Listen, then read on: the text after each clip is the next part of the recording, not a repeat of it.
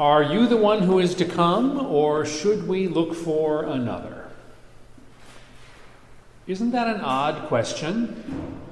Why do you suppose John the Baptist would send his disciples to Jesus to ask this question? Just a few chapters earlier in the Gospel, John knew without a single doubt that Jesus was the one.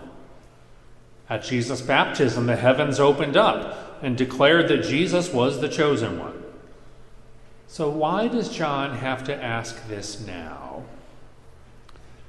Maybe Jesus didn't turn out the way he expected.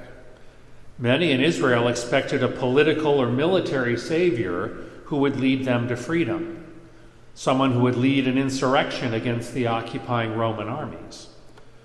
Jesus seemed to want to avoid that role even as the crowds pressured him to take it on. Maybe John is feeling the pain of his own imprisonment. Stuck in a pitiful cell, maybe he's starting to lose hope, knowing that his own death is approaching. Perhaps in his despair, he's looking for a clue that his life wasn't lived in vain, some affirmation that despite his own fate, he was right all along and the Savior has come. Maybe John knows he's about to die, and so he wants to give his followers the chance to see that they really should be following Jesus now. So maybe the question wasn't for John himself or for Jesus, but was really intended for John's disciples. Maybe John is giving Jesus an out. Seeing that he's landed in jail, John is giving Jesus the opportunity to save himself by saying that he isn't the one. They should look for somebody else. I suppose it's even possible that this is a temptation for Jesus, just as Peter tempted him to avoid his own death. Maybe, probably not. Are you the one who is to come, or should we look for another? It's a question born of unfulfilled expectations, or pain, or despair, or resignation. The certainty that John had at Jesus' baptism is gone.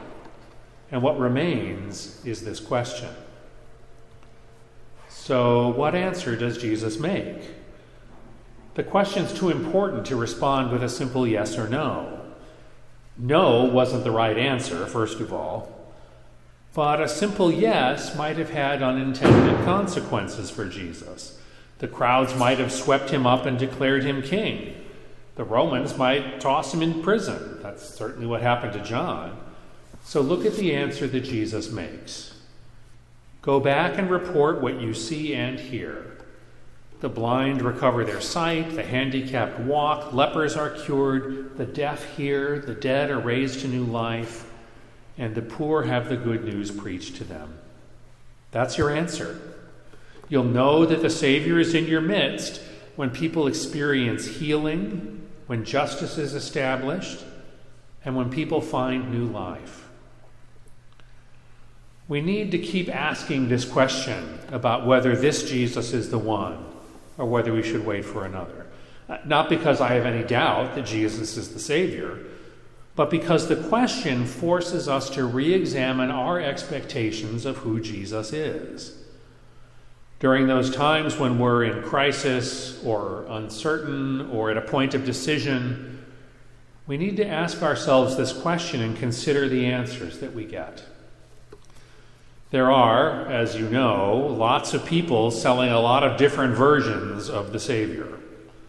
Some want to sell us the angry, vengeful Jesus who will come to smite the sinners of the world. Some might want to sell a sort of cosmic pantheistic Jesus who hardly seems human. And then there are people like Jim Jones and David Koresh and Sun Myung Moon and so many others who will tell you that they themselves are the Savior. And to all of them, we can ask this question and look at the answers they give. If the sick aren't healed, if the broken aren't made whole, and the poor aren't given justice, and look for another. This Advent season asks us to prepare for the coming of the Savior, to welcome him into our world and into our lives. Part of that preparation is revisiting our expectations of who it is we're awaiting. If we're preparing for the one who brings healing and justice and peace to the world, then we best prepare ourselves by opening ourselves to that healing, by removing obstacles to justice, and by making peace where we can. We are, as you probably know, about two weeks before Christmas, but there is still plenty of time to prepare for the coming of the Savior. And so, in the midst of the final exams and social events and final exams and shopping and final exams, take an hour or two out of all of the preparations and the studying and everything else you've got to do and prepare yourself. One way for us to do that this week is to reflect on this question of who it is we expect the Savior to be.